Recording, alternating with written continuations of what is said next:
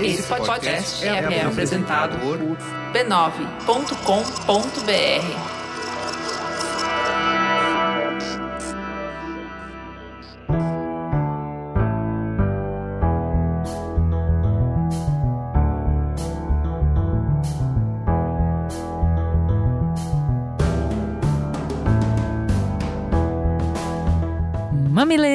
Mamileiros e mamiletes, entrem, fiquem à vontade no nosso espaço de diálogo de peito aberto.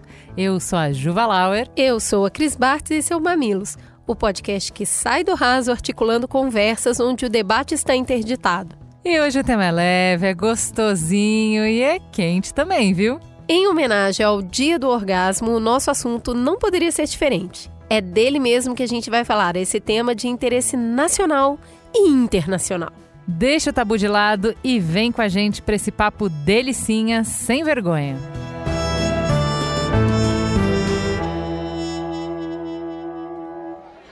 Acho que elas gostam bastante. Como sabe? Como assim, como eu sei? Eu sei. Porque elas. É, porque elas. E como sabe se elas realmente. O que quer saber se elas fingem ter orgasmo? Isso é possível. Ah, para com isso. Por quê? A maioria finge orgasmo de vez em quando. Elas não fingiram comigo. Como é que você sabe? Porque eu sei. Ah, claro, tem razão. Eu esqueci. Você é homem. Que história é essa? Não. É que os homens apostam que nunca acontece com eles e as mulheres costumam fazer isso. E com você não é diferente. Você acha que eu não sei a diferença? Não. Ah, para com isso.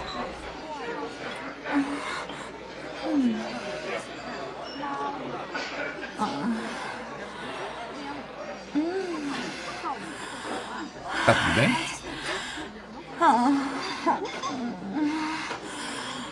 Ai. Ai. Ai. Ai. Ai. Ai. Ai. Não para.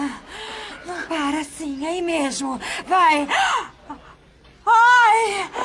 Ai. Ai. Vai assim. Assim. Ai, vai. Vai fundo. Vai. Não para. Não para. Agora. Vai. Mais. Não para. Ai. Ai. Assim. Assim. Assim. Ai. Assim. Assim. Ai. Ai. Ai. Ai. Quero mesmo que ela comeu.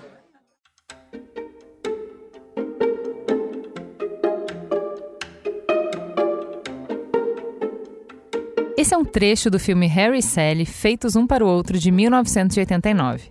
Nesse trecho, dois amigos conversam numa lanchonete e compartilham experiências sexuais. Ficam bem claras as diferenças de perspectiva de gênero. Mais de 30 anos depois, ainda estamos na batalha pelo nosso desejo de gozar de verdade. A gente está cada vez mais donas dos nossos corpos, cada dia mais donas dos nossos desejos, cada dia mais abertas a experiências e a explorar a sexualidade. Mas ainda tem muito caminho pela frente. Como a série do filme, só 3 em cada 10 mulheres atingem o orgasmo durante o sexo. Esse é o resultado da pesquisa Revolução do Prazer, conduzida pela Sextech Lilith, com 3.500 mulheres. Esse mesmo levantamento mostra que, se por um lado apenas 30% atingem o clímax durante a relação sexual, quando o assunto se volta para masturbação feminina, 72% chegam lá. Nas relações homossexuais, os números melhoram um pouco. Enquanto 28% das mulheres heterossexuais sempre têm orgasmo durante a relação, esse número sobe para 37% para mulheres não heterossexuais.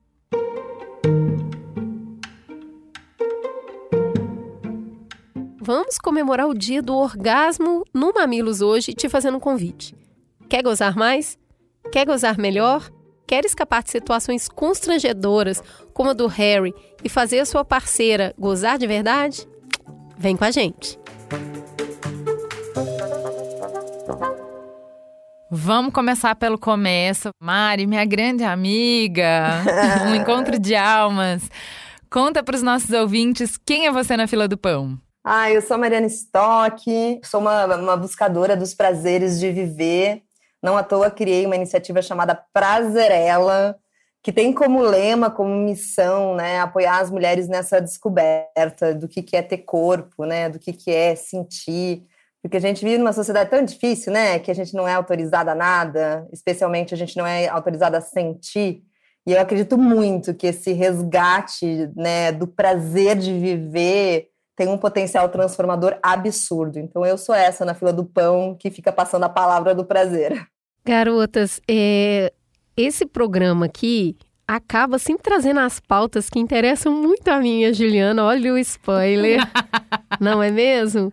E eu queria começar perguntando para vocês como vocês foram seduzidas por esse assunto, para o caminho do prazer. O que, que levou vocês a estudarem, a se dedicarem, a escreverem, a criar curso, falando sobre esse tema? Eu também sou comunicadora e fui fazer minha formação em psicanálise depois. E como comunicadora, eu, eu foquei grande parte da minha carreira em marketing, trabalhei em grandes empresas e tal. E aí chegou num dado momento da minha vida, que era ali em torno dos 30 anos, que já rola aquela crise, né, próximo aos 28, retorno de Saturno. E aí eu olhava aquela, aquelas pessoas dentro daquela corporação e falava assim, ai gente, mas nada disso me seduz, nada disso faz sentido, né? E aí uma pergunta começou a me acompanhar muito forte, o que, que me dá prazer na vida? E aí as respostas estavam sempre ligadas a esse lugar de consumo, né? Ai, me dá prazer poder ir viajar para tal lugar, me dá prazer poder comer no restaurante X, me dá prazer poder. E aí nada disso. Aí eu me dei conta que todas as coisas que me davam prazer naquele momento estavam ligadas a consumo, estavam ligadas a ter dinheiro para poder viver aquela sensação. E aí a reflexão que se seguiu foi, cara, o que, que me dá prazer que não envolve ter dinheiro, que não envolve consumo? E aí foi uma grande crise, que eu falei, gente, não sei o que me dá prazer. E aí comecei um resgate muito profundo, assim, do lugar da minha infância, né? O que, eu gostava de fazer quando eu era criança? E não lembrava disso, né? E aí, a partir dessa reflexão, foi um grande convite para eu ir mergulhar nas questões lúdicas, né? Fui, fui me dedicar a pintar, a cantar, a dançar, para resgatar esse prazer, né, de ter corpo. E aí começa a minha, a minha grande jornada, assim, em busca do prazer é, de viver, de ter corpo, que não está relacionada a consumir nada, né? Que está relacionada basicamente a habitar um corpo que é um engenho sensorial, que é, que tem pele, que tem. Então, por aí começa, e aí minha jornada na psicanálise, de entender o inconsciente, de, né, de, de, de entender por que que, por que que a gente se é, afasta tanto dessa nossa essência gozante que todas e todos nós temos. Então, sigo, sigo nessa busca. Muito bom. Então vamos lá. A nossa missão aqui hoje é explorar quais são as formas que a gente pode encontrar, pode acessar, pode exercitar para encontrar mais prazer e colocar mais prazer na nossa vida cotidiana. Como é que a gente pode gozar mais? E aí acho que a primeira pergunta é se tem diferença entre gozar e ter um orgasmo é, na minha, no meu entendimento, né, também como sexóloga, e é que o gozar é um âmbito maior, né? O orgasmo é uma forma de gozar, mas a gente tem muitas formas de gozar a vida, né? De se deleitar. Para mim, o gozo está muito relacionado ao deleite. E, aliás, a gente pode gozar numa relação e não necessariamente ter orgasmo, porque o gozo é justamente essa disponibilidade para estar tá nessa vivência de prazer. Eu posso comer uma maçã gozando e ah, né, vivendo na presença. Eu acho que o gozo, para mim, está muito relacionado a essa presença, né? Que é muito raro hoje em dia a gente conseguir estar tá na presença, e por isso o gozo foi se tornando escasso. Não só o orgasmo foi se tornando, se tornando escasso, aliás, o orgasmo sempre foi escasso, especialmente para as mulheres, justamente por a gente não ter tido essa educação sexual que a Laura estava falando aqui, né?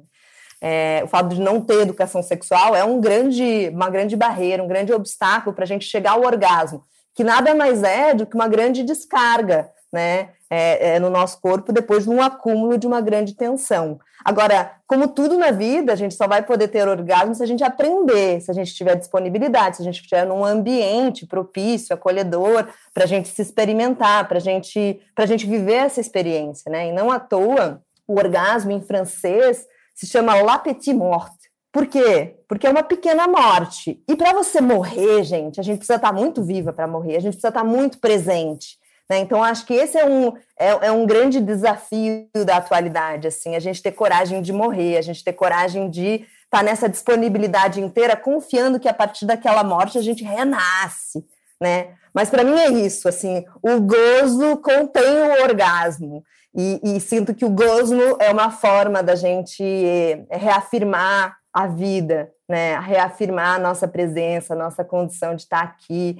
E ainda que o mundo lá fora esteja nefasto, difícil, cara, eu só vou conseguir encontrar essa forma de, de, né, de, de fazer a minha transformação, de ter empatia se eu tiver condição de estar inteira, né? E eu sinto que o gozo é uma forma da gente se integrar, da gente estar inteira para a vida.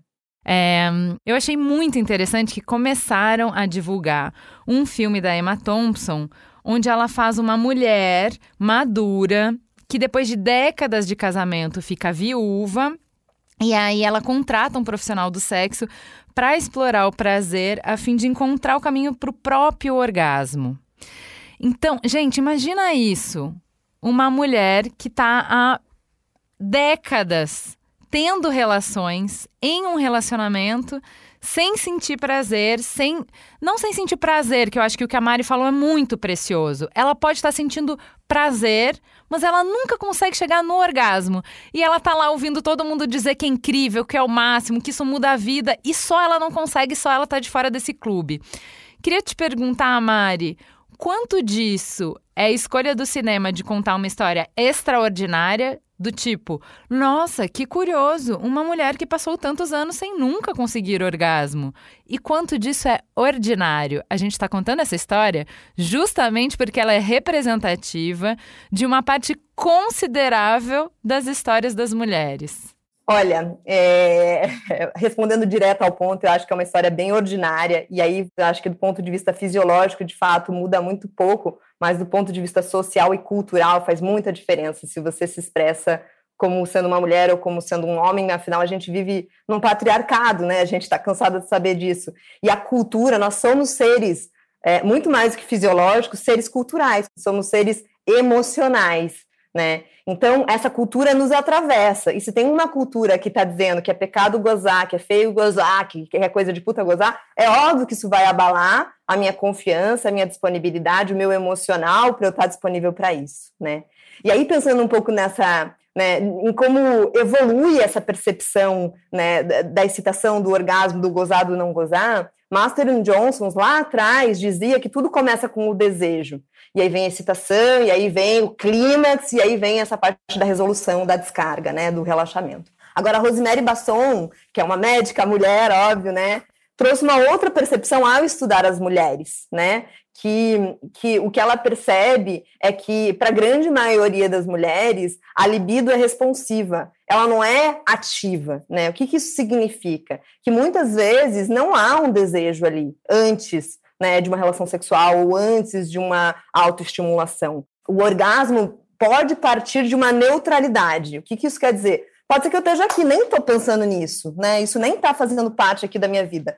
Mas se eu recebo um bom convite, né? Se eu nossa, né? Aquilo pode ativar a minha excitação, aquilo pode ativar, né, um lugar que eu me abro para aquilo e aí o desejo vem depois, não necessariamente vem antes. Então, é, mulheres não chegarem ao orgasmo é algo muito comum porque ainda se dissemina muita desinformação, como se fosse de fato uma coisa apenas fisiológica. Mas na verdade, um orgasmo é um grande evento, né? é um grande evento de disponibilidade dessa presença que eu estava falando.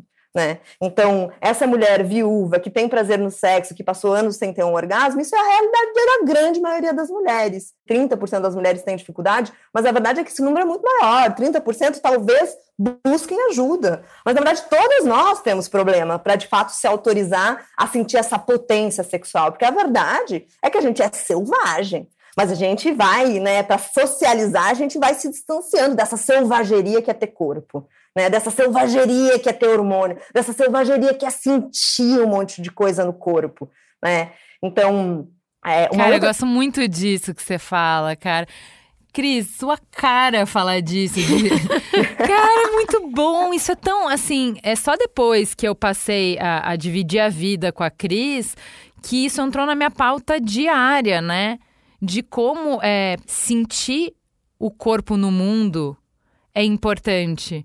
Porque pra mim era só cabeça, era o tempo inteiro cabeça. E aí fica bem difícil de gozar, né? Se você não consegue nem sentir as coisas mais simples, a gente não sente fome, a gente esquece de fazer xixi, a gente esquece de sono. A gente acabou de fazer um programa sobre sono, como a gente perde contato de é, identificar que a gente tá com sono. Imagina, aí você quer chegar no ápice, que é o orgasmo? De que jeito? Tá parecendo que eu e o Juliano estão transando, né? Você viu o jeito que ela falou, né? Você Depois que viu a menina- entrou na minha vida, eu tô transando tanto. Você viu que uma menina no Twitter falou assim: é muito difícil ser lésbica e não poder chipar vocês duas. Mas chipar pode. chipar tá muito Gente, liberado. assim, ela é minha irmã. Aí a- o problema não tem nada a ver com sexualidade, tem a ver com incesto. Aí eu acho um pouco complicado, gente. Vocês podem me chipar com a Mari, que tá tudo bem, é sua amiga, isso pode acontecer. Agora eu com a Cris, vocês estão forçando a amizade. Mas eu vou, eu vou dar, eu vou explicar por que, que a gente tava. Não para justificar, mas para entender qual que era o caminho mental que levou a gente para essa discussão, que era muito assim, eu falo muito o quanto a gente renega ser bicho. Em nome de sermos seres sociais e civilizado com muitas aspas, a gente começa a dividir a gente da natureza. Então assim, eu, olha lá a natureza, olha aquela Que árvore. exótico. Olha aquele macaquinho, olha a natureza, é tão legal. Mano, você está contido, você é a natureza. Então, quando a gente Glória. eh, trilha esse caminho de imagina que eu sou natureza, eu sou é máquina. Eu não erro, eu não paro, eu sou ultra produtiva. A gente, a gente sobe a energia do corpo inteiro para a cabeça, fica só no pensar, produzir, pensar, produzir, e o corpo fica muito estéreo. Então, eu acho que esse lugar. Como ferramenta, né? É. É. o corpo só como ferramenta. ferramenta. Você pede muitas coisas dele, mas ele não pode falar. Ele só pode executar, Não, é- né? Ele, eh, você não vai ouvir ele em momento algum. Você vai pedir muitas coisas. E é ruim, né? Porque é uma ferramenta de trabalho. Não Uhum. é uma ferramenta qualquer, é uma ferramenta de produção, de trabalho, ligada totalmente ao capitalismo. E aí, a hora que você fala assim, que eu sou é bicho, deixa eu tentar resgatar um pouco desse bicho.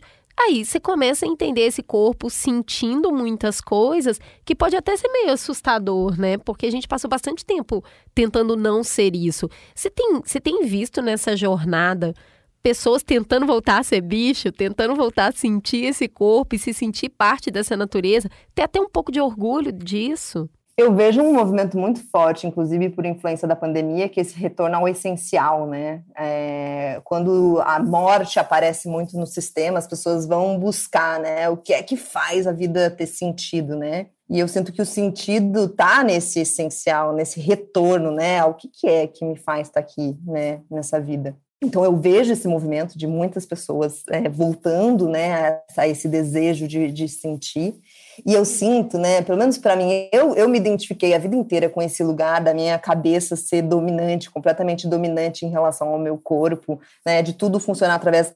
E, a- e a, a gente, é, na, na cultura ocidental especialmente, né, a gente vira muito refém da cabeça, muito refém desse mentalismo, né, enquanto em, em culturas é, é, orientais, tem uma outra relação, né, de que a, mente precisa estar a serviço, não como sendo essa que determina tudo, né? Então, o que eu tenho feito na minha prática para incluir o corpo tem sido muito no sentido de decidir, sabe? Tipo hoje, a gente ia vir aqui gravar um, um podcast sobre orgasmo. Cara, eu vou decidir ter um orgasmo para estar tá na vivência dessa experiência, para poder lá falar, não com a cabeça, mas com a expressão disso no meu corpo. E aí, como é isso, gente? Eu vou lá, eu vou me estimular e eu vou ter um orgasmo. Eu vou. E por mais que não tenha na hora, ai, tô super excitada. Não, não tenho. Teve uma decisão. Eu vou por essa. Assim como eu poderia tomar um comprimido, é, sei lá, antidepressivo, ou tomar um açaí para me dar mais adrenalina, eu posso ir lá e fazer o meu corpo produzir todos esses hormônios, endorfinas, serotoninas, ocitocinas, dopaminas, através de uma grande descarga. Né? Isso vai me né, nutrir a partir dessa experiência que é ter corpo e conseguir sair um pouco dessa cabeça. Porque é isso, quando a gente tem um orgasmo, a gente não tá na cabeça. O neocórtex precisa sair de cena para o límbico, né, que é essa parte que autoriza o corpo a sentir. Então, para mim tem sido muito nesse campo, assim, né? Ah, eu vou ter um orgasmo, eu vou me, me autoestimular. E aí é óbvio que vem a cabeça e fala, ah, mas isso não é prioridade, ah, mas você tá atrasada, ah, mas você tem que entregar isso, ah, mas tem reunião, ah, mas tem que buscar a filha, ah, mas você tem que fazer o almoço. Todas essas pendências vão vir na cabeça. Mas eu falo, não, eu vou decidir fazer isso. e aí quando eu tá tudo bem, eu vou decidir fazer isso agora, porque a minha vida vai ficar melhor. E aí, quando a gente vai trazendo essa prática, porque no começo vai sendo meio forçado, meio assim, ai, mas vou fazer isso que contexto, né? Porque a gente fica esperando muito o contexto ideal. Ah, eu vou esperar o contexto para eu estar com um vinho, lendo um livro ou numa banheira. Cara, esse contexto não chega nunca nesse mundo em que a gente vive. Então, o, o contexto é o agora. A gente está falando de presença. Então, eu vou, eu vou tomar essa decisão de fazer isso no agora. E aí, na medida que isso vai se tornando uma prática, eu vejo os efeitos no meu corpo, eu vejo os efeitos na minha vida, eu vejo isso, o quanto isso, isso faz com que a minha reunião seja melhor, que a relação com a minha filha seja melhor, que lavar a louça seja mais gostoso. Por quê? Porque me traz a presença. Não existe mais nada, né? A hora que eu, a hora que eu tô orgásmica, a hora que eu tô vivendo, né, isso no meu corpo, essa pulsação, qualquer atividade que eu faça depois vai ser com prazer. Olha, não me parece ruim, não, porque se a gente se obriga a ir pra academia. Pois é. Não, você tem, tem dia que você não quer trabalhar, mas você tem que trabalhar. Não é? O que, que custa você falar, coloca, colocar o gozar na, na lista Na de tempo, pauta, né? no bullet journal. Não é, põe no Ah, bullet journal. gente, eu deixo já no meu banheiro. Ô, ô, Mari, tem um negócio que sempre eu fico. Eu acho que é uma pergunta importante, porque a gente tá falando de gozar. E aí fica parecendo que a gente só vai ter prazer na relação, a gente só vai ter feito o negócio direito se a gente gozou. Conta um pouquinho dessa relação sexual, dessa relação minha comigo mesmo, que pode ter muito prazer, pode ser legal pra caramba, mas que não vai ter orgasmo. Como é que é isso? Existe uma meta que eu deveria perseguir? Tipo, olha, se você não goza nunca, talvez você devesse olhar. Mas talvez isso tenha muito mais a ver com o seu momento de vida, o que tá passando na sua vida. Fala um pouquinho do, do sexo sem orgasmo com prazer. É, gente, eu sinto assim, quando o orgasmo vira uma meta, ferrou. Porque aí, se o orgasmo. A meta tá no campo do racional, tá no campo do. Né, desse neocórtex que coloca a meta, que coloca a missão, que coloca target, que precisa saber. E aí não o é orgasmo botar tudo- no bullet journal, já entendi. Não é pra colocar entendi, no bullet journal. Mari. Cara, o orgasmo é para ser a vivência, né? É, é para e eu concordo com a Cris. Claro, se você nunca viveu essa experiência, vale, né? Ter uma conversa, porque eu sinto que a linguagem ela abre este espaço. né? A linguagem cura muita coisa, quase tudo, assim. Uma linguagem, um afeto, gente, é cura para quase tudo nessa vida. E para o orgasmo, para a falta, para a anorgasmia, eu sinto que ainda mais, né? A hora que a gente pode nomear isso, né? Porque a hora que a gente nomeia, a gente cria sinapses que abrem espaço para essa vivência. Então eu sinto assim, a gente vai para a relação para se entregar, para se experimentar. Relação sexual com uma outra pessoa é acessar parque de diversão, que é corpo, gente. Parque de diversão de adultos é corpo. É, é, é assim, gente. E assim, eu sinto que precisa cair essa grande cerimônia do sexo. Essa grande coisa que a gente fica apegada a um, a um ritual, a um script, e aí faz isso, e aí precisa falar uma coisa, e aí a gente fica criando esses condicionamentos. Cara, sexo é tirar roupa aí. O que, que a gente vai descobrir hoje aqui? Cara, tem um buraco do ouvido. A gente, cara, vamos, vamos brincar de transar hoje sem um beijo? Eu e o Cláudio, esses dias, eu tinha, fui para São Paulo, voltei para cá. E eu falei, ai, pode ser que eu, sei lá, convivi com pessoas que estavam com Covid e tal. Eu acho melhor a gente não beijar. Mas vamos transar? E aí, cara, foi tão gostosa aquela experiência de transar sem beijo. A gente sentiu muita falta do beijo, porque o beijo é algo que, cara, agrega muito na relação sexual, né? Mas assim, tá na relação para se descobrir, para se experimentar, para se, né, para sentir coisas, para perceber o corpo, porque tem uma outra coisa, né? A gente, a grande maioria de nós, a gente aprende a gozar pela pornografia. E é uma forma de gozar que é legítima, mas é muito escassa, porque a gente goza com a cabeça. Porque daí, né, o que, que a gente, a única escola que a gente teve da nossa geração, né, para aprender a chegar ao orgasmo, a se relacionar sexualmente, foi a pornografia. E aí a gente precisa se imaginar naquela cena sendo uma prostituta ou sendo penetrada por todos os nossos orifícios, para a gente se autorizar a gozar na fantasia. E agora eu acho que o, o, a grande oportunidade que a gente tem é de aprender a gozar com o corpo, na presença, sem precisar sair daqui onde eu tô nessa relação né? Que é muito mais difícil, porque isso vai exigir de você, né, tá ali na presença, né, encarar de frente vergonhas, medos e, e, e subverter isso para estar tá na presença. E a hora que a gente aprende a, a perceber essa chegada do orgasmo, das sensações no corpo, muda o que é sexo, muda o que é sexualidade, porque aí deixa de ser uma coisa pervertida, uma coisa fantasiosa, psicogênica, e passa a ser uma experiência do corpo, uma, uma experiência genuína, uma experiência inocente, uma experiência de presença, uma experiência de troca legítima, né? Então de conexão, né? Natural. Eu aposto muito, é exato, assim, do humano, assim, uhum. bichos transam o tempo todo. Eu acho incrível ver macaco transar. Porque assim, eles estão ali uhum. comendo uma comidinha, de repente dá uma, né, uma, uma, uma fudidinha ali e vai para a próxima Tipo assim, não tem ah, uma grande né, cerimônia para isso. É, faz parte da vida, né? É, eu sempre lembro de Ana Canosa, né? Eu participei de um podcast com ela que ela fala, por que não? Né? Porque tem um lugar no, em nós mulheres que, que é muito ferido socialmente, né? Porque o sexo foi, foi muito colocado num campo do serviço. Como a gente nunca teve prazer, a gente nunca aprendeu sobre isso, a gente nunca se autorizou a ter prazer, sexo é um lugar de serviço na relação, que eu vou fazer isso porque eu devo isso para o outro no contrato do matrimônio. Então tem uma ferida nossa que é muito grande que a gente é, que isso, pelo menos a mim, me abala muito na hora da relação sexual né? Que é essa hora que eu falo assim: ah, mas eu não vou mais me submeter a esse serviço. Agora que eu estou numa relação que tem amor, eu não me submeto mais a isso. Mas eu lembrando aquela nós e falo, mas por que não, gente? Por que, por que, que eu vou me privar dessa experiência gostosa que é ter corpo? Né? Então, a hora que a gente tira os condicionamentos, tira onde eu preciso chegar, tira o que eu preciso falar, e tem só o que é verdade, só o que brota de mim, cara, a experiência do gozo é inevitável. Mas escuta, eu acho difícil a gente conseguir tirar tudo da cabeça para poder estar tá ali presente. Eu não estou tirando só a preocupação com a luz que está aumentando, ou se a criança vai entrar no quarto, ou o trabalho que eu tenho que entregar amanhã. Tem também os próprios tabus que eu tenho com o meu corpo, o peito tá assim, a bunda tá assado. Me dá aí, cara, umas dicas práticas de tipo, como que eu consigo manter a presença? Sabe? De tipo tirar a cabeça desses universos e do, dos meus das minhas próprias vergonhas e conseguir estar tá mais presente, conseguir me entregar mais. O que, que dá para fazer? O que, que dá para fazer para dar mais? é voltar para o capítulo 1 da história, sabe? Às vezes a gente está lá querendo saber o fim da história, mas a gente não se dedicou a ler o começo da história para fazer sentido aquele fim.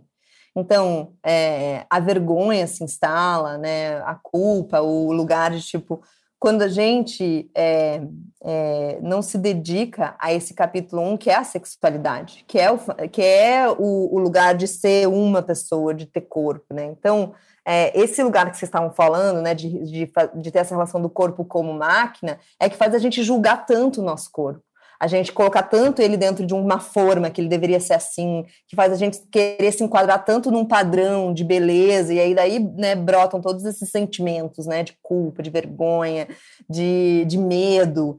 Agora, quando eu me disponho a vivenciar a minha individualidade, né, a, a, a gozar sozinha, eu vou abrindo espaço para o meu corpo para ele entender que ele é muito mais do que um objeto porque a gente, né, nessa sociedade, a gente é muito objetificada pelo outro, né, pelo homem, né? A mulher é um objeto sexual. Mas a verdade é que a gente é, se colocou tanto nesse, nesse lugar de objeto sexual que a gente se vê como objeto sexual. E aí, se a gente está com barriga, se a gente está com gordura, se, né, a gente só consegue se relacionar com esse objeto sexual. Então, eu sinto que o caminho, a dica é como é que eu encontro mais o meu sujeito desejante? Que é esse lugar que deseja, que é esse corpo que deseja, que sente, que vai para o banho, que leva o seu vibrador e que se toca, e que foda-se a barriga. Cara, deixa eu sentir, Né? Então, eu acho que é, não é simples, não é simples, porque é, são marcas que estão sociais, que estão no nosso corpo há centenas de anos, né? A gente vai repassando, né, de geração em geração essas marcas de que a gente não é suficientemente boa para transar, para se autorizar a gozar. Então, Ô, Mari, mas nos ajuda aqui. É, é, eu queria que você falar, compartilhasse com a gente algumas técnicas que podem nos ajudar a entrar, é, é exercitar esse contato com o corpo para é, se encaminhar para uma abertura maior para o sexo e a partir disso uma abertura maior para o gozo e a partir disso um caminho melhor para o orgasmo. Então você estava falando de tomar um banho, é, estimular essa coisa sensorial, né? O, o, cheiro, o toque, a ducha, ter o seu momento consigo mesma. Tem uma outra é uma outra ferramenta é, que eu particularmente gosto muito, que é assim, a gente tem. A, você falou que a gente é, é educada sexualmente pelo pornô.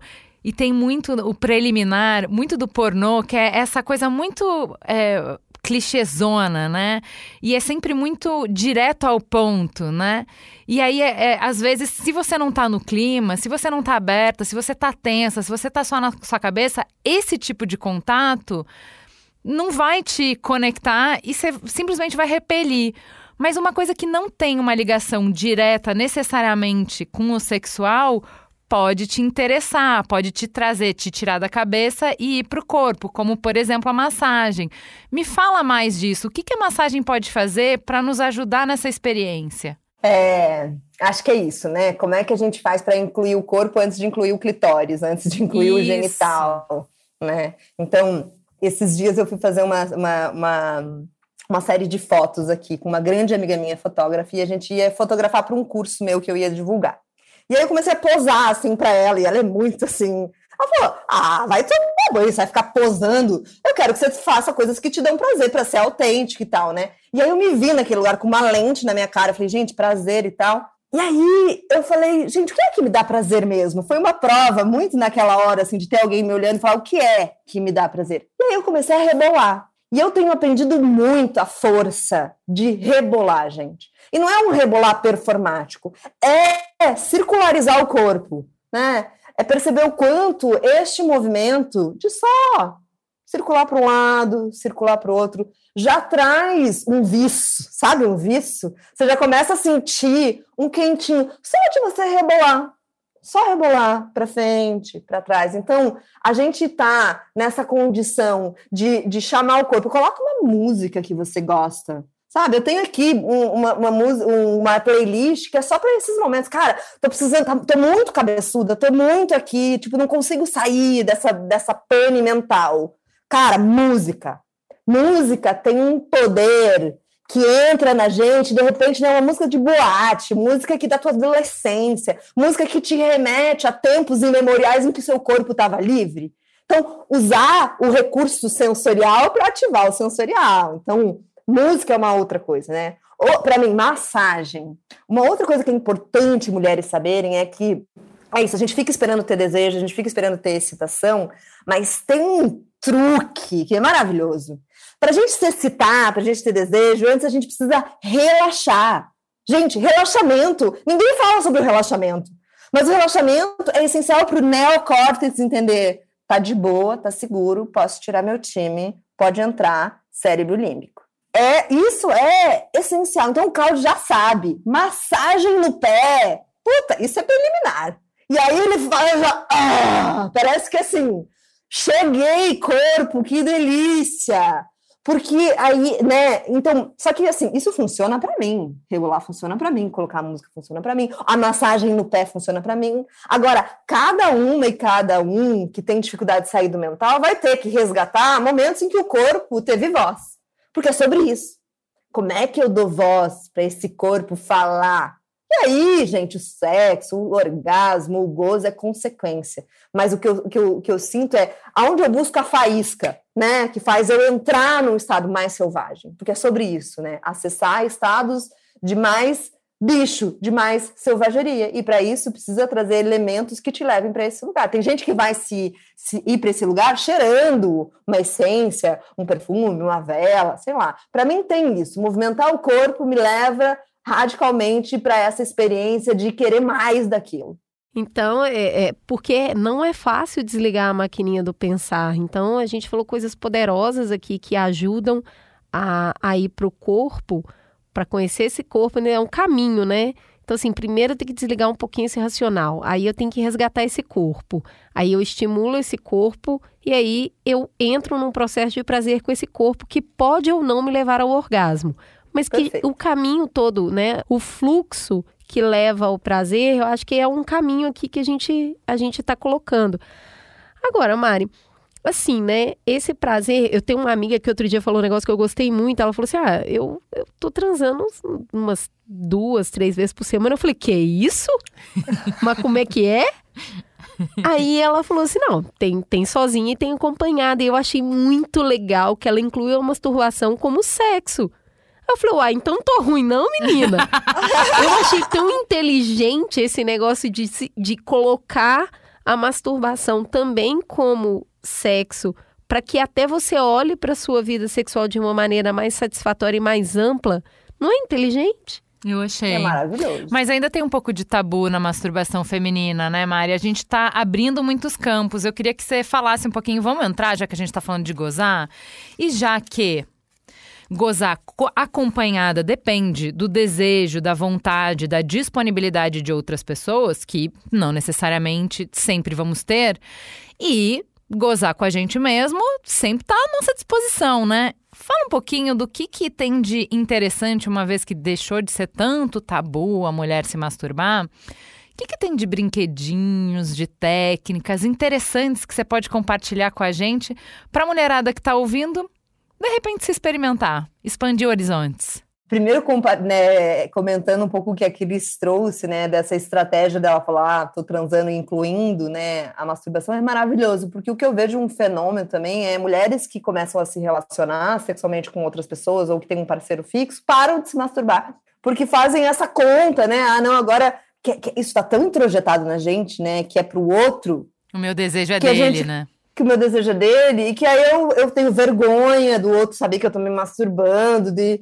né? Então, assim, é, primeiro de tudo, assim, masturbar é, não tem nada a ver com você estar tá com outra pessoa. Aliás, quanto mais eu me toco, quanto mais eu conheço a minha individualidade, mais eu tenho disponibilidade para estar tá na presença, na vontade com o outro. Então, eu sinto que uma coisa é, não tá, tem zero condicionamento à outra, né? É, então, é assim, você... o que você está falando é assim, não precisa guardar para o outro, não acaba. Não você pode fazer com você, é com o outro, com você. Né? Com... E quanto mais você fizer, mais você vai querer. Então, não precisa amarrar. Exato. Começa pela masturbação. Se você quer estar tá querendo transar mais, começa por aí. Começa a voltar a se tocar. Né?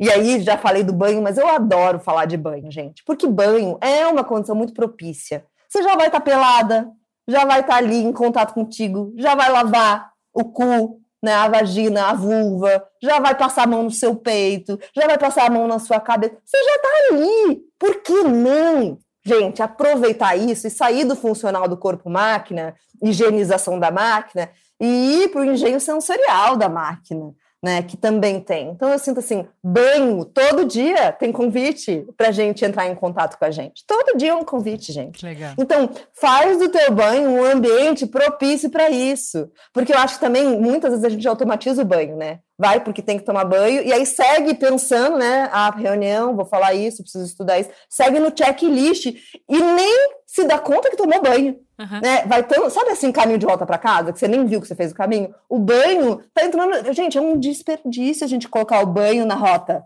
na rota do, da função do dia. Né? Então, assim, banho, gente, façam do banho, criem um, um, um ambiente propício para isso. Tranca, né?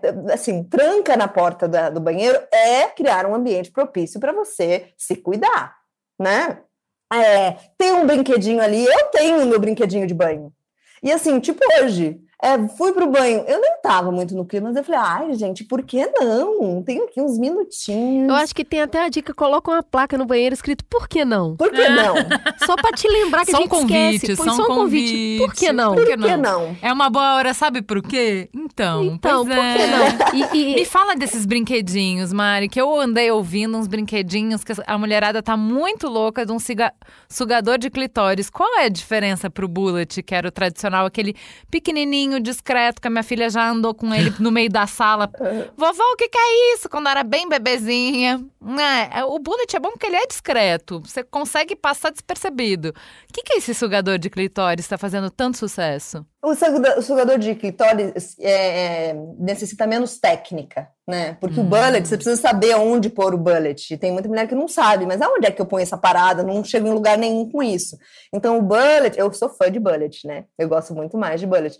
Porque o bullet dá muito mais condições de você usar o bullet em vários lugares. O sugador também dá para usar no biquinho do peito e tal. Mas o bullet, cara, eu ponho na cabeça, às vezes, quando tô muito cabeçuda. Tá, tá, tá, tá, tá, tá, tá, daí parece que a cabeça, tipo, ah, dá um choque, assim, né? põe, na, põe assim na, na, na, na voz, assim, e, ah, e põe, e ele gera esse tremor, né? O sugador de clitóris nada mais é do que um buraquinho, e lá dentro tem algo que faz uma vibraçãozinha, assim. E esse sugador você põe direto no clitóris. Então é só você saber onde está o seu clitóris e coloca aquilo ali. Para quem tem muita sensibilidade no clitóris, pode ser demais. Mas o que esses é, sugadores mais tecnológicos, mais de última ponta têm, é que eles não entram em contato com o clitóris. Ele fica, o clitóris fica é, é, encaixado naquele buraquinho, mas não encostando na vibração. Então é um estímulo indireto no clitóris, mas diretamente, né, indireto, mas direto no clitóris, porque não há contato daquela vibração diretamente com o clitóris. Então você fica ali, em geral, sei lá, em dois minutinhos, é, você chega ao orgasmo, né? Porque você vai direto ao ponto ali. Mas o que eu, o que eu sempre digo é assim, mesmo que você use um vibrador ou não use um vibrador, cara, não, não objetifica o teu corpo, vou lá no clitóris e ah, né, fazer a máquina fazer funcionar o orgasmo. Cara, convida o corpo, né? Cara, dá uma reboladinha, dá uma espreguiçada, né? Se estica, dá um carinho vigoroso na cabeça, isso ajuda a produzir ocitocina, né? Dá uma relaxada na cabeça. Então, antes de pegar o sugador e meter no clitóris, cara, convida o teu corpo para ir entrando nessa experiência, senão é sacanagem, né? O corpo fala, porra, não me deixa nunca quando vem vem assim direto ao ponto, não dá nem um carinhozinho antes. Então eu sinto assim, cuidada, gente, né? Da gente também não se entrar nessa coisa de objetificar o nosso prazer, de, de fazer disso mais uma função, mas de fazer disso uma experiência de viver, assim, né? Eu acho que é, e também tem um outro cuidado, né? Que você não precisa ter um sugador de clitóris para gozar, porque também essa é uma, uma coisa que o capitalismo vai se apropriando das pautas, e aí agora você precisa consumir para ter, você precisa ter um budget para. Não. Você pode fazer com suas mãozinhas, né? Então. é... Eliane e seus dedinhos já nos dizia isso.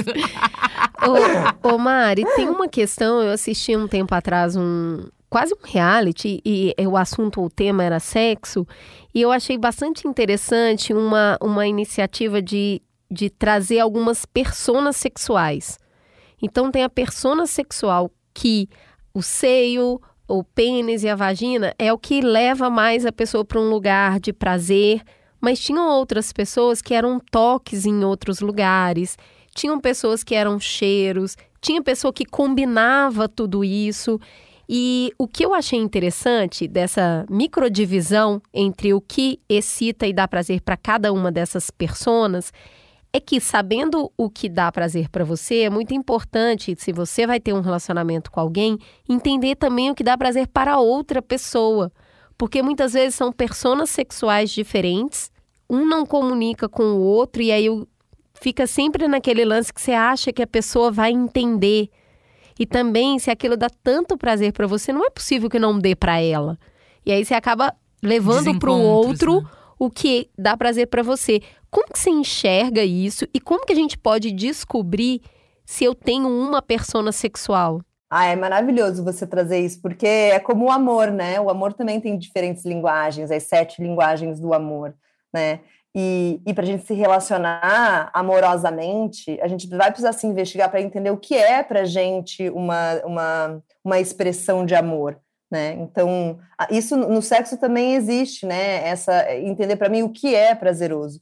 E aí a gente volta de novo à questão que eu trouxe aqui. Para eu entender qual é a minha persona no campo do prazer sexual, eu preciso me investigar.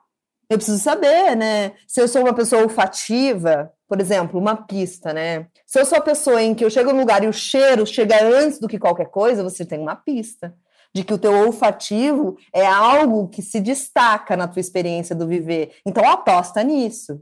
Se você é uma pessoa é, que o visual é o que é o que te atrai mais, então saiba que é isso. Ah, se você é uma pessoa que ah, se arrepia muito, né? As coisas te arrepiam muito. Então você sabe que, né, que, que essa experiência do corpo está te chamando sempre. Então, é, é uma experiência de observação, né? Eu saber entender que o sexo é mais uma linguagem, é, assim, você está pensando um monte de coisa aí, eu estou pensando um monte de coisa aqui. E a forma como a gente está tentando se entender é fazendo essa ponte através da linguagem, né? Eu falando o que eu acho sobre esse tema, você trazendo perguntas por aí. É, o sexo é a mesma coisa. O sexo é uma ponte entre universos, entre linguagens, né? Então a gente precisa entender que o sexo é sempre caminho, né? Não é, não é chegada. Então, no sexo eu preciso ir me comunicando com o outro, gosto assim, não gosto assim, né? Tenho essa fantasia, gosto quando acontece isso, não gosto. Agora, de novo, né? Sexo é linguagem.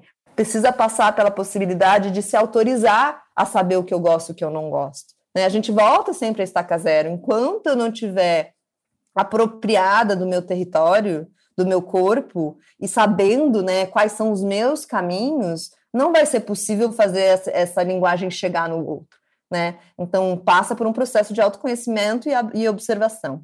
É, eu acho muito legal isso que você está falando, que me faz lembrar do, do que você acabou de dizer do bullet, porque se você colocar o bullet em alguns lugares do seu corpo, você vai descobrir que tem coisas que tinha sido que você não tinha a menor ideia nesse documentário, nesse programa que eu assisti também, a mulher, cara, ela, ela ficava, ela descobriu que ela ficava muito excitada com qualquer coisa no pescoço, no tornozelo, atrás do joelho. Então, se eu acho que dá para usar é, o, qualquer coisa que vibre como um instrumento para ir passando por lugares no corpo, passando no cotovelo, né, na axila, nas costas para entender, cara, o que, que eu sinto quando alguma coisa que vibra encosta aqui. Porque a gente acaba restringindo muito, né, aos órgãos sexuais. E quando a gente leva isso para partes inusitadas, é, você acaba descobrindo outros lugares também. Eu tenho uma amiga que é casada com um cara que é careca e o cara sente muito tesão ela, quando ela beija a cabeça dele né? Então é, é, é, muito sensível, tá ali descoberto, né? O couro cabeludo. Então eu acho que tem um lugar aí que exige uma exploração mesmo para tentar entender outros caminhos. Eu digo que toda, todo ser tem paisagens sensoriais secretas no corpo. A gente tem. E, e, por mais que você seja uma pessoa que se estimula muito, sempre nascem novas, porque a gente está renovando as células, a pele o tempo todo. Então, você pode não ter sensibilidade aqui hoje, mas pode ser que você desenvolva essa sensibilidade.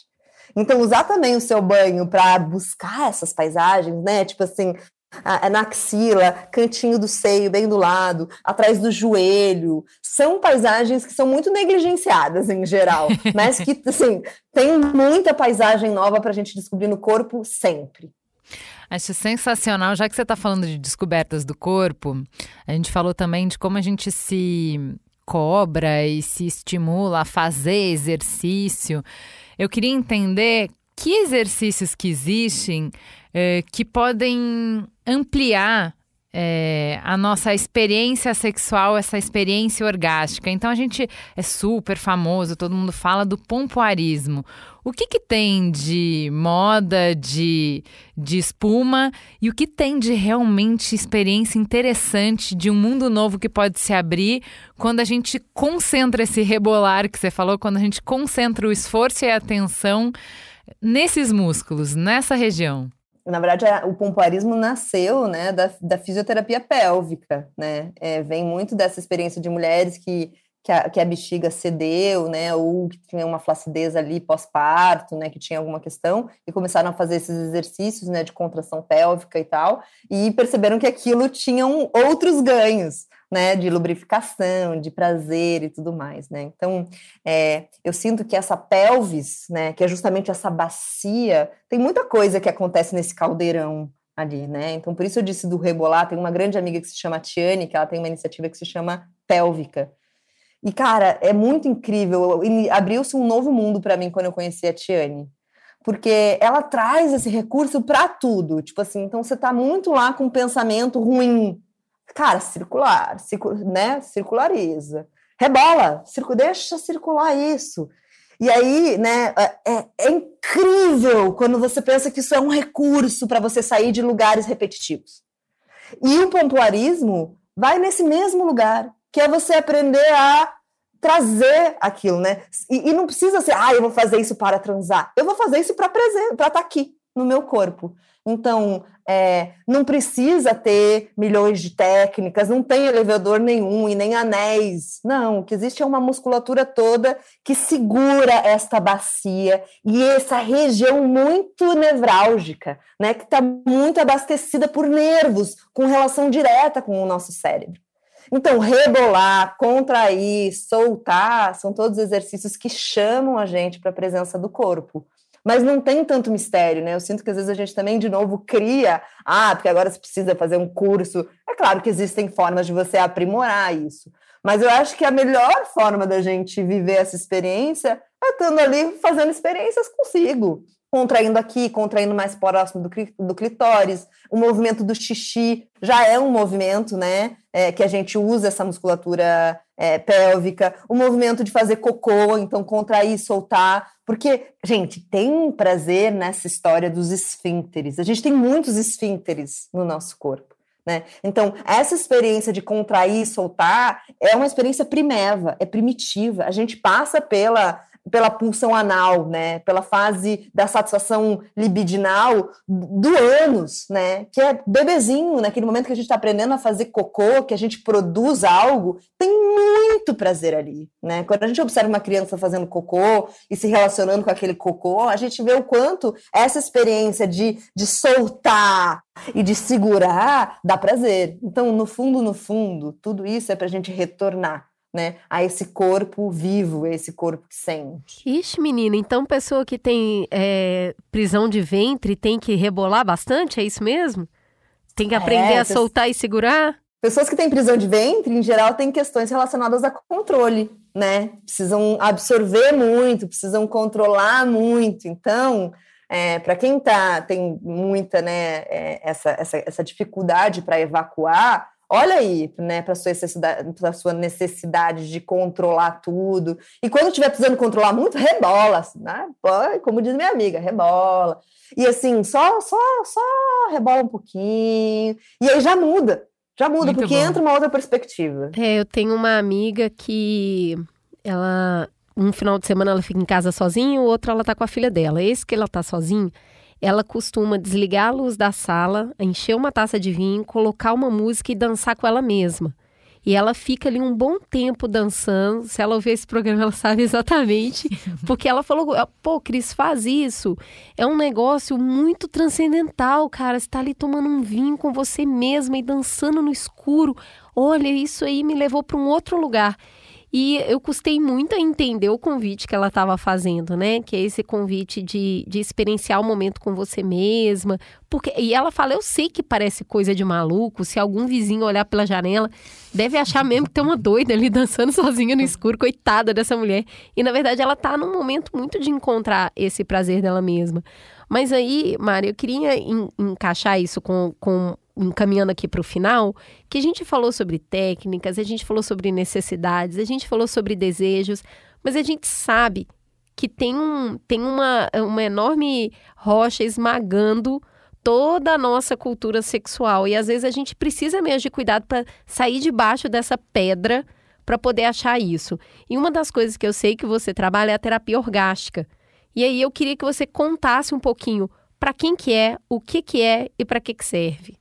É, eu sinto isso, né? Que a gente vive nesse mundo que esmaga a gente, espreme, e, e como sua amiga, é um ato revolucionário, né? Você deixar cair a caneta, fechar o seu, o seu laptop e dançar no meio da sala sozinha. Porque a verdade é que a função nunca vai terminar para você abrir espaço para o seu prazer, né? Então, a gente, a gente é, parar tudo que a gente está fazendo agora e, e, se dedicar a dançar uma música é um ato de revelia, a revelia desse sistema que diz que a gente não pode sentir. Então, e aí a, a terapia orgástica, né, eu sinto que é, é, um espaço que a gente abre, né, é um espaço seguro com uma mulher, com uma terapeuta sexual, que vai, primeiro isso, né, abrir esse espaço seguro e de confiança em que você está ali é, e que você não precisa performar nada, em que não tem ali pra, ninguém para te julgar, tem alguém ali só para te acolher. Isso, cara, já é 90% da experiência.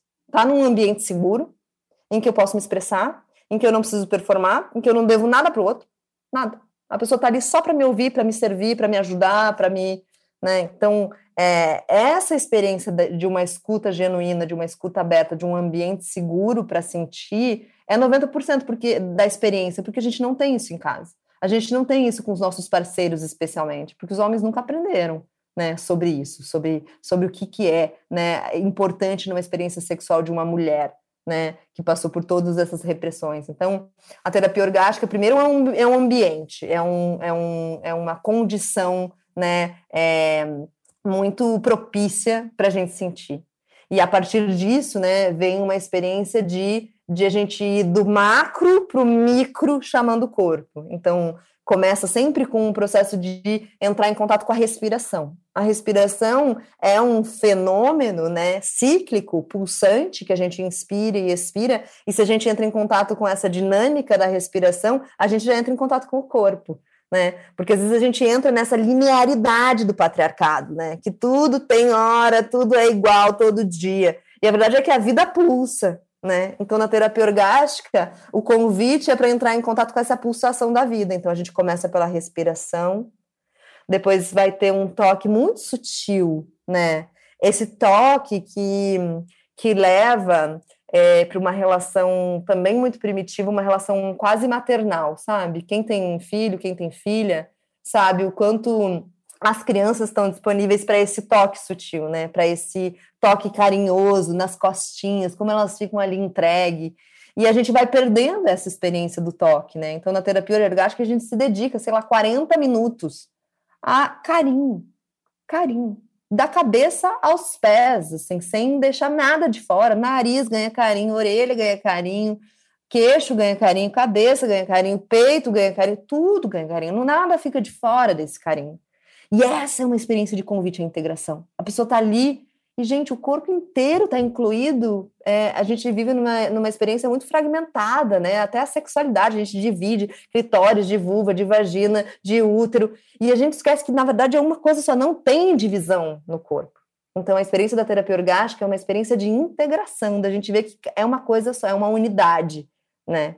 E depois esse toque sutil tem uma massagem gostosa no corpo, com bastante óleo, né? Que vai, que aí faz a gente ir para um, né? Já relaxei ali naquele estado de carinho, de afeto, né? A gente entrar em contato com o afeto é essencial para a gente se excitar. A gente sentir que a gente está num ambiente afetivo, né? Independente de ter compromisso ou não, cara, tem afeto aqui, tem cuidado, né? E, e depois dessa massagem no corpo todo, tem uma massagem no genital. Uma massagem com técnica, né? Uma pessoa que vai saber tocar no meu genital, que já tocou em outros inúmeros genitais e que sabe um caminho ali fisiológico, né? Que ativa essas regiões de prazer, esses nervos, né? Essas conexões. Então, é, eu sinto que a, terapia orgástica é, é, é essa experiência de uma parada no tempo uma parada nessa loucura que é essa vida em que a gente precisa entregar, entregar, produzir, produzir, se provar, performar. Né? Na, na terapia orgástica, tudo para, não existe mais nada, existe só aquele mundo em que eu me autorizo a estar presente, a falar, a nomear tudo aquilo que eu não tenho espaço para nomear no meu dia a dia, na minha vida, né, para falar dos meus medos, para falar daquilo que eu não me impeço de sentir. Cara, isso é porteira para sentir, falar sobre o que me impede de sentir. Né? Então, na terapia orgástica é uma fenda que a gente abre no tempo para as mulheres se autorizarem a sentir. Muito legal. Cara, Mária, muito lindo. Tudo que a gente passou por aqui, querendo ou não, a gente um pouco imagina essa dinâmica entre dinâmicas de encontro e desencontro entre mulheres e homens. O que, que muda quando a gente está falando de duas mulheres juntas, né? Porque a gente tem muito essa, essa cabeça de que uh, se a gente está aprendendo sobre sexualização em filme pornô, quando duas mulheres estão juntas, elas estão só fazendo um esquenta para o homem chegar. E toda essa coisa é, que é, é focada na penetração, que é focada no genital, que foge da conversa inteira que a gente passou aqui de gozo para além da penetração, para além do genital, né? Uh, como que essa visão limitada que a gente tem de sexo acaba impactando até o sexo entre duas mulheres? Ah, eu sinto que assim o sexo entre duas mulheres tende a ser muito melhor, justamente porque sai de cena o falo, né? Porque sai de cena o pênis, porque sai de cena todo esse setting né, pré-orquestrado pré na pornografia de que sexo é penetração, né, de que sexo é pênis no buraco, de que, né, eu sinto que e é óbvio, né? É, também não quero ficar romantizando a relação entre duas mulheres, porque a gente ainda assim vive numa sociedade em que não houve educação sexual. Então também pode ser muito ruim essa relação quando as pessoas não se conhecem, né? Mas é, eu sinto que quando cai o cenário, quando cai né, o personagem principal, abre uma nova história de possibilidades. E aí, esse sexo que eu estava falando, que é entender o corpo como. É, é, como parque de diversão, fica muito mais convidativo e muito mais disponível quando você está se relacionando com uma pessoa que tem um corpo similar ao seu, que não tem essa dinâmica de encaixe, mas tem essa dinâmica de ah, é parecido, mas é completamente diferente, né? Então essa busca por, por prazer ela, é, ela, é, ela tem um, um, caminho que é mais aberto, que tem muito mais possibilidades, que tem muito mais autorização, né? Porque só o fato de duas mulheres se autorizarem a transar, né, a estarem juntas, já é uma transgressão. E aí, quando a gente está mais disponível para quebrar com, aqui, com as expectativas, com os padrões, com a heteronormatividade, já tem um espaço maior para a gente se explorar. Né? Então, eu sinto que, e na verdade tem pesquisa, tem números que mo mostram isso, né? Que mulheres que se relacionam com mulheres, ou melhor, pessoas que têm vagina que se relacionam com outras pessoas que têm vagina, tendem a ter muito prazer, tendem a ter muito mais orgasmo, justamente porque cai um personagem ali importante desse sexo hétero cis normativo. Né? Ô Duda, você tem alguma pergunta que você queira fazer que fale é, diretamente da, das barreiras, as dificuldades, dos desafios é, da vivência sexual entre duas mulheres? Eu acho que passa muito pelo caminho que ela falou, que mesmo sendo duas mulheres, né, que estão juntas, que estão discutindo, que se gostam, a gente não aprende como é que faz. E aí não tem educação, né? Tipo, a gente cresce vendo os casais, né, homens e mulheres, e a gente tenta imitar aquilo, né? Tenta ter prazer através daquilo. Então, eu acho que a minha dúvida maior é isso que você perguntou, assim, de que forma, de que forma a educação sexual, acho que se tem uma idade para você começar a aprender sobre isso, de que forma a educação sexual pode ajudar nesse processo, assim, não só entre duas mulheres, mas para desmistificar esse tema, sabe? A, a gente ainda vive numa sociedade que educação sexual ainda é muito tabu. Mas, na verdade, é educação, assim como qualquer outra. E isso pode ajudar não só, acho que, na sexualidade, no, no sexo, no prazer, mas até em violência mesmo, assim, você aprender sobre o corpo de uma mulher e do outro. Então, acho que a pergunta seria que forma a educação sexual pode ajudar a vencer esses tabus? Queria até complementar esse gancho da Duda, que é como fazer uma educação sexual libertadora, que ela independe se a pessoa é cis ou trans, gay ou hétero, como que a gente consegue fazer uma educação que, que permita a liberdade, que está acima de tudo isso, sabe? É, respondendo a pergunta de vocês, né, educação sexual começa na verdade não tem começo, né? Porque começa na gestação, começa, né? Começa quando a vida brota, né? Ali começa a educação sexual e a educação sexual começa por essa mãe que está gestando um bebê e essa relação, né? E, e, e, a educação sexual liberta quando é uma educação para sexualidade, que é aquela história que é para o capítulo 1.